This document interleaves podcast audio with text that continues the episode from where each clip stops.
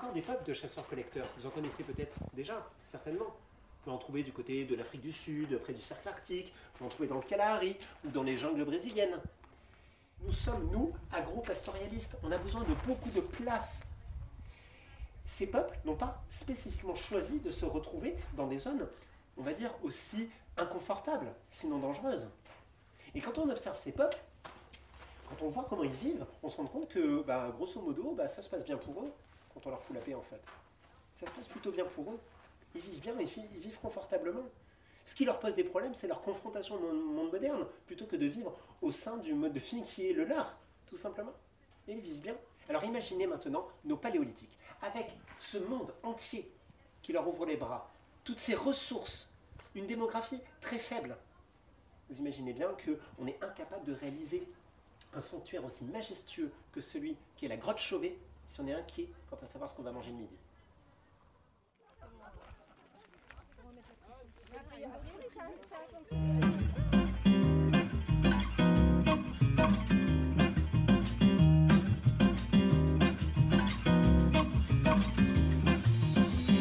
La graine inspirante, un podcast du réseau GERME.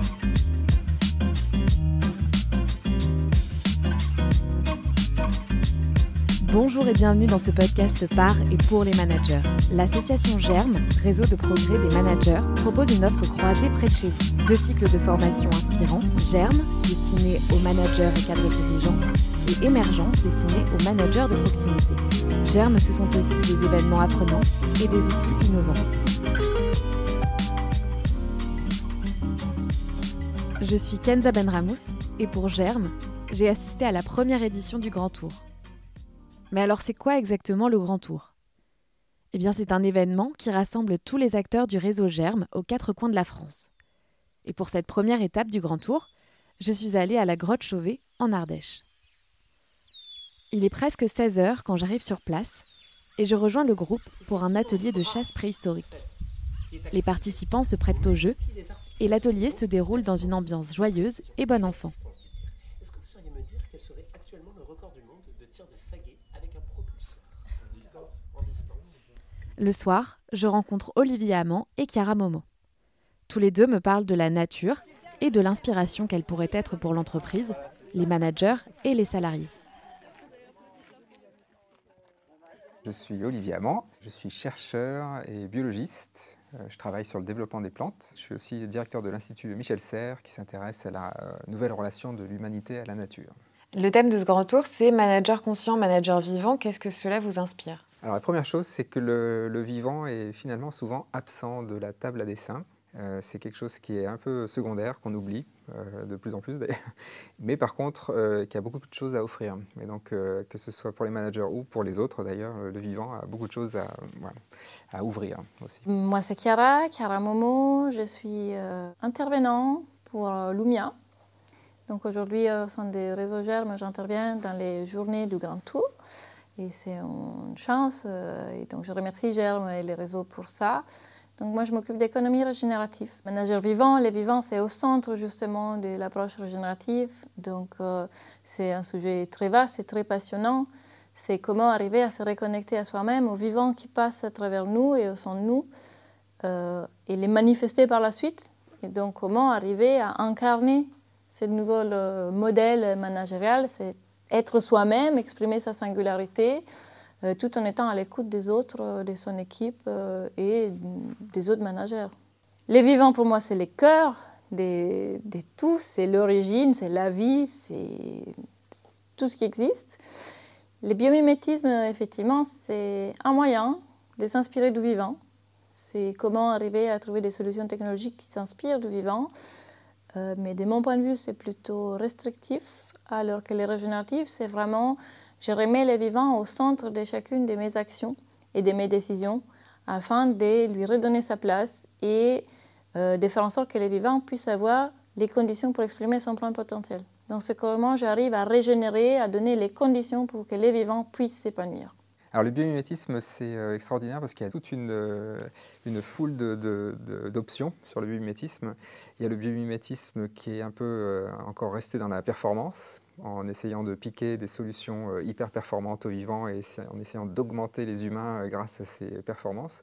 Donc ça, c'est clairement pas l'option que, que je garde, mais qui est quand même encore prévalente, hein, enfin euh, souvent, hein, donc il faut faire attention à ça. Et puis moi, la, la partie qui m'intéresse le plus pour l'entreprise, c'est, c'est le, le vivant à trouver le moyen de, de vivre dans un monde fluctuant depuis des millions d'années.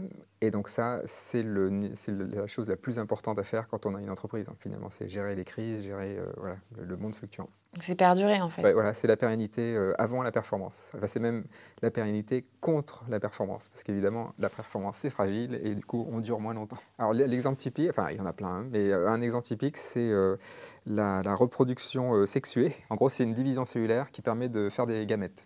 Donc ça, il y en a chez tous les, les, quasiment tous les êtres vivants, à part les bactéries, quoi, pour le dire euh, rapidement.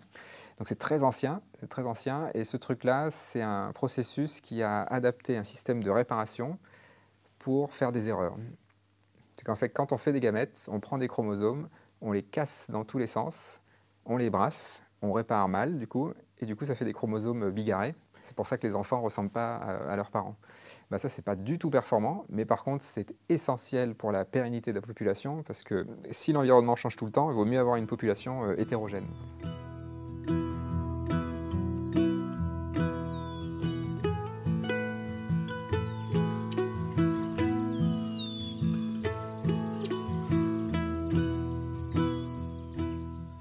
Alors aujourd'hui, on préfère parler d'économie à visée régénérative, parce que c'est en tendance, on, c'est plus compliqué de dire économie euh, et entreprise cent pour cent régénérative.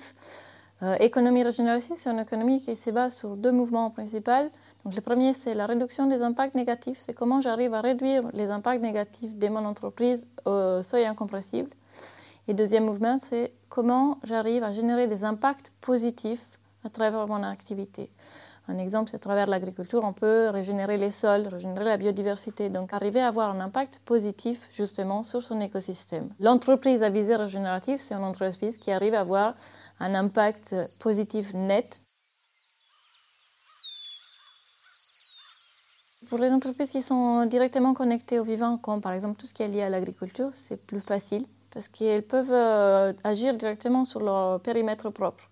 Sur les entreprises qui sont plus loin du vivant, qui n'ont pas un lien direct avec les vivants, euh, ça peut se faire à différents degrés. Donc ça ne veut pas dire que c'est impossible, mais ça sera justement en visée régénérative. Euh, ça peut être à travers différents ports d'entrée. On peut travailler à travers les infrastructures, les sourcing, les process.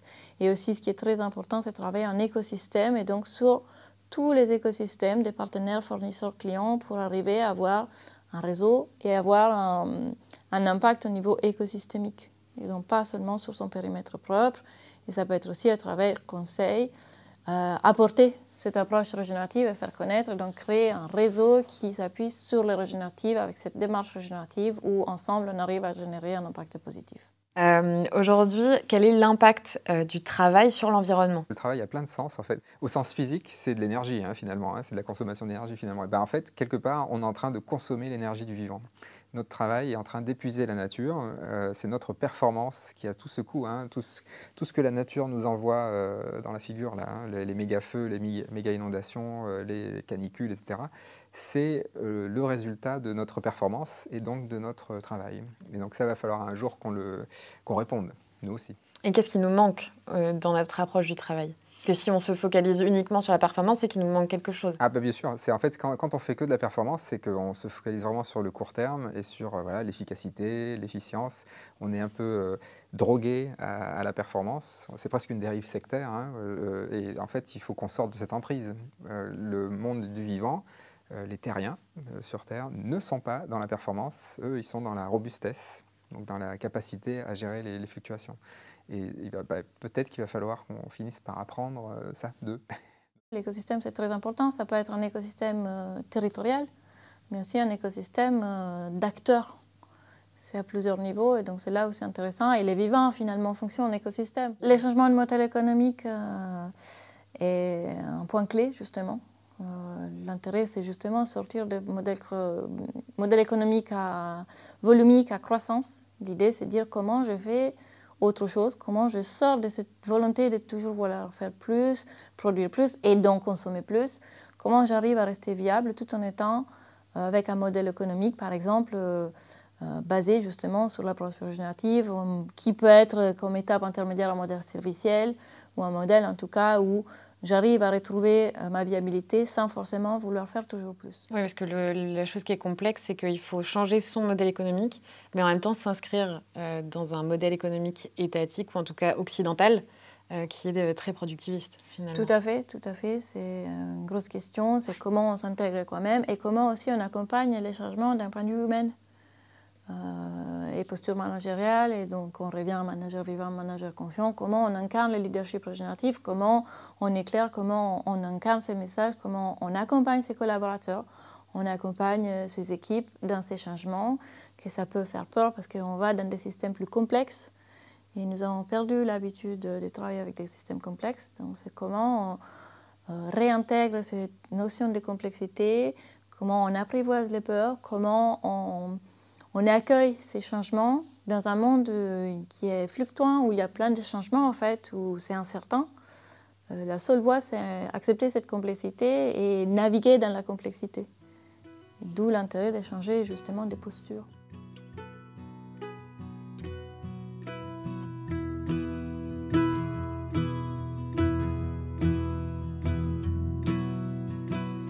Pourquoi les managers doivent-ils intégrer les changements actuels, euh, qu'ils soient au niveau du climat, mais aussi de la biodiversité? On parle beaucoup euh, du changement climatique, mais en fait, il y a plein d'autres euh, limites planétaires qu'on est en train de, de dépasser, euh, dont la perte de biodiversité. Ouais. Donc, alors, est, comment, ils, comment ils doivent intégrer ça, les managers? Alors, c'est, c'est, ouais, c'est une très bonne, très bonne question, parce que souvent, on met le climat en premier. C'est, c'est un peu ce qui écrase, ce qui fait écran à tous les autres sujets. Alors qu'en fait, quand on répond à la crise climatique, très souvent, on endommage euh, la biodiversité. Il faut penser aux batteries au lithium, par exemple. Voilà. On répond au C O deux, mais on fait des pollutions ailleurs.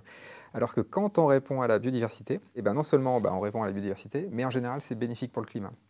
Donc, on a un peu inversé les choses. Hein. Euh, en fait, c'est, d'ailleurs, historiquement, on a commencé par la biodiversité. Hein. Le, le, l'U I C N, donc l'Union internationale de conservation de la nature, ça a été créé en dix-neuf cent quarante-huit, donc quarante ans avant le GIEC. Hein. Donc, en fait, on a commencé par la biodiversité, et puis là, euh, ça s'est un peu inversé dans les années quatre-vingts. Et c'est un peu dommage, parce que la, la biodiversité, en fait, c'est, pourquoi c'est si important, la biodiversité? c'est, En fait, c'est plus compliqué hein, à comprendre. Le climat, on voit bien, hein, les tempêtes, les inondations, euh, les pollutions, on voit bien aussi pour la santé. La biodiversité, le, le mot-clé, enfin, un mot-clé qui va bien avec la biodiversité, c'est les services écosystémiques. Pour qu'un écosystème fonctionne, il faut qu'il y ait un haut niveau de biodiversité. Donc, ça veut dire, euh, c'est quoi tous ces services écosystémiques? Eh ben, c'est produire des aliments, produire des biomatériaux, produire des médicaments, euh, filtrer l'eau, filtrer l'air, avoir un sol qui, qui se régénère, un sol qui décompose les déchets. Si on n'a plus de biodiversité, on n'a plus ces services-là. Et là, c'est euh, dramatique. Et donc c'est pareil pour l'entreprise. C'est qu'une entreprise qui devient très euh, monovalente, hein, qui ne fait qu'une seule chose, dans un monde fluctuant, c'est hyper risqué. Euh, le, le, un exemple pour en donner un, euh, c'est euh, Flink, par exemple. C'est une, une boîte qui fait de la livraison de courses en dix minutes. Donc, personne n'a besoin. Hein. C'est vraiment le besoin créé euh, purement marketing, quoi. Euh, bah, cette boîte, elle a euh, une pérennité. On sait qu'elle va mourir, quoi. Euh, elle n'a pas de destination à rester. Euh, c'est juste une opération financière, quoi. Bon, bah, ça, c'est construit pour ne pas être robuste. Alors, si on croit un petit peu à son entreprise et à ce qu'on fait, euh, bah, forcément qu'on va diversifier, justement, pour pouvoir être pérenne et euh, faire quelque chose de plus intéressant, qui a plus de sens, quoi. Alors justement, on intègre comment concrètement euh, cette biodiversité-là, qui est calquée sur la biodiversité euh, qu'on a autour de nous, euh, dans les entreprises? Alors il y a, on peut le faire de façon directe, c'est-à-dire qu'on peut mettre de la biodiversité dans son entreprise. Donc il y a des entours comme Pocheco, hein, par exemple. Donc, c'est des, un fabricant d'enveloppes près de Lille qui a décidé de mettre des plantes dans son foncier. Donc, ils dépolluent les solvants euh, produits de ces machines. Alors, c'est des, pol- des solvants, ils ont quand même pris des pigments naturels hein, pour que ce ne soit pas trop impactant. Ils ont mis des plantes sur le toit pour euh, isoler, pour euh, voilà, dépolluer euh, l'eau de pluie aussi. Enfin, ils ont des partenariats avec les paysans boulangers, donc on, on peut faire avec les paysans du coin. Donc, on peut vraiment faire euh, de la biodiversité euh, concrète sur son site. Et puis, j'ai envie de dire, il y a aussi la biodiversité euh, conceptuelle.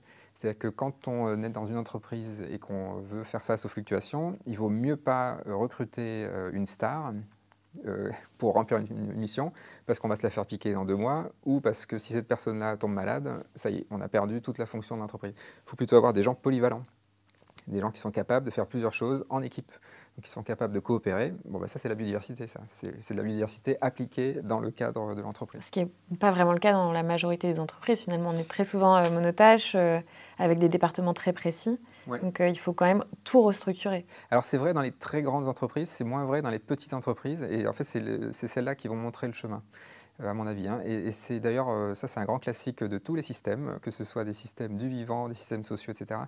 C'est toujours, ça, ça, ça bascule toujours par les marges. C'est jamais le cœur du système qui donne la nouvelle direction.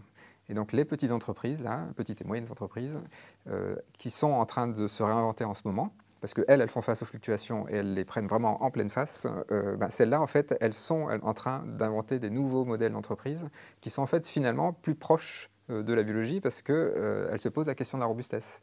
Une énorme entreprise qui a beaucoup de réserves de cash est très protégée des fluctuations et donc n'est pas en train de changer.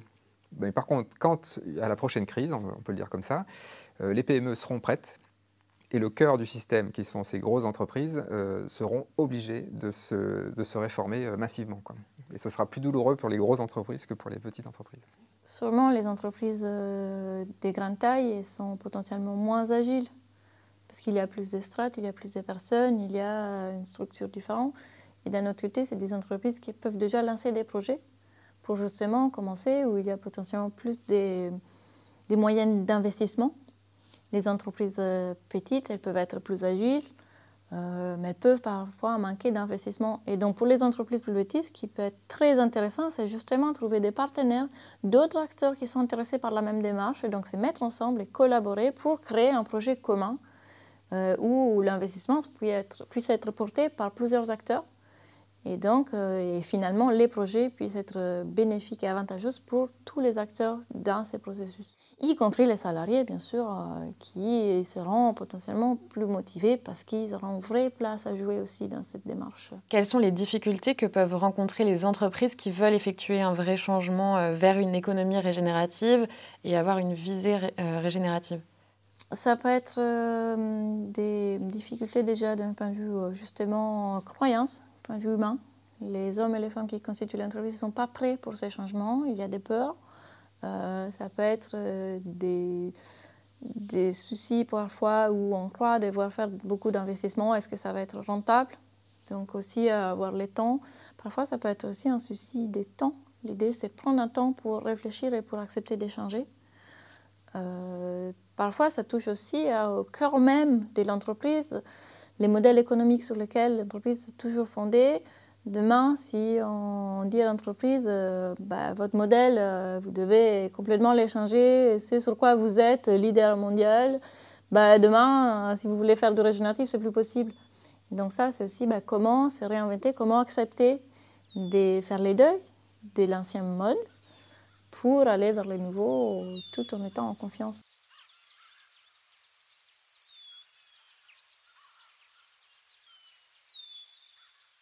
À force de courir, en fait, on ne se rend pas compte, mais euh, on, on est en train de dépasser les limites planétaires, y compris les limites humaines, euh, burn-out et compagnie.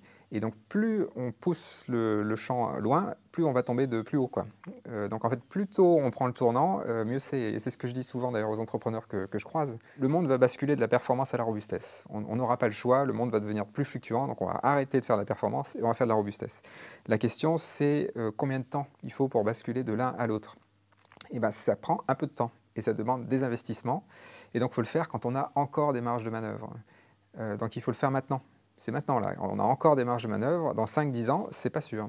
Et donc, euh, à quinze jours de la cessation de paiement, euh, c'est trop tard hein, pour basculer de la performance à la robustesse. Il faut le faire avant. On peut le faire de façon euh, assez pragmatique. C'est-à-dire que basculer d'un seul coup de la performance à la robustesse, c'est aussi suicidaire. Parce que là, on est encore dans un monde de la performance et donc euh, on va se faire manger tout cru par les concurrents. On peut le faire de façon par étapes. Euh, on peut faire un projet pilote, on peut faire euh, des expérimentations. On peut, si on a un grand hangar, par exemple, on peut décider de, d'avoir une partie du hangar qui sert à faire un atelier de réparation partagé avec les entreprises du coin.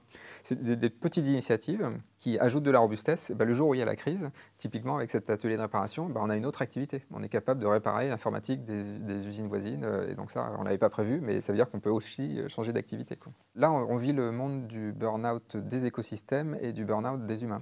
C'est le produit de la performance. C'est ce que ça fait, hein. La performance, ça, ça épuise tout le monde, quoi. Le, les écosystèmes comme, comme les humains.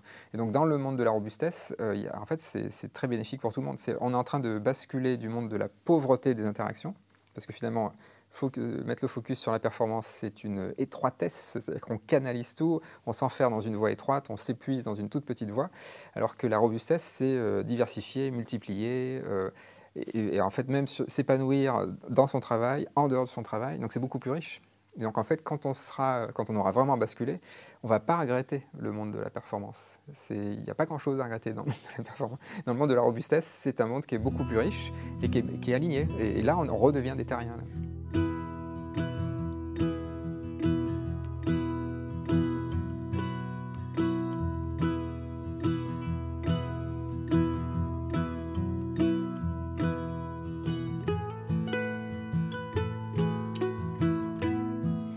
Dans une entreprise à vision générative, euh, j'ai envie de dire, on ne parle plus forcément des managers, mais des leaders. Le leader, c'est quelqu'un qui porte la vision, qui incarne, qui accueille et qui accompagne euh, dans un sens plus large et qui prend soin déjà de se reconnecter lui-même au vivant, de reconnecter ses équipes au vivant et les relations, donc, qui soient plus nourrissantes, vivifiantes, et qui porte aussi euh, d'un point de vue plus écosystémique. Donc on reconnecte, on favorise des écosystèmes euh, connectés au vivant.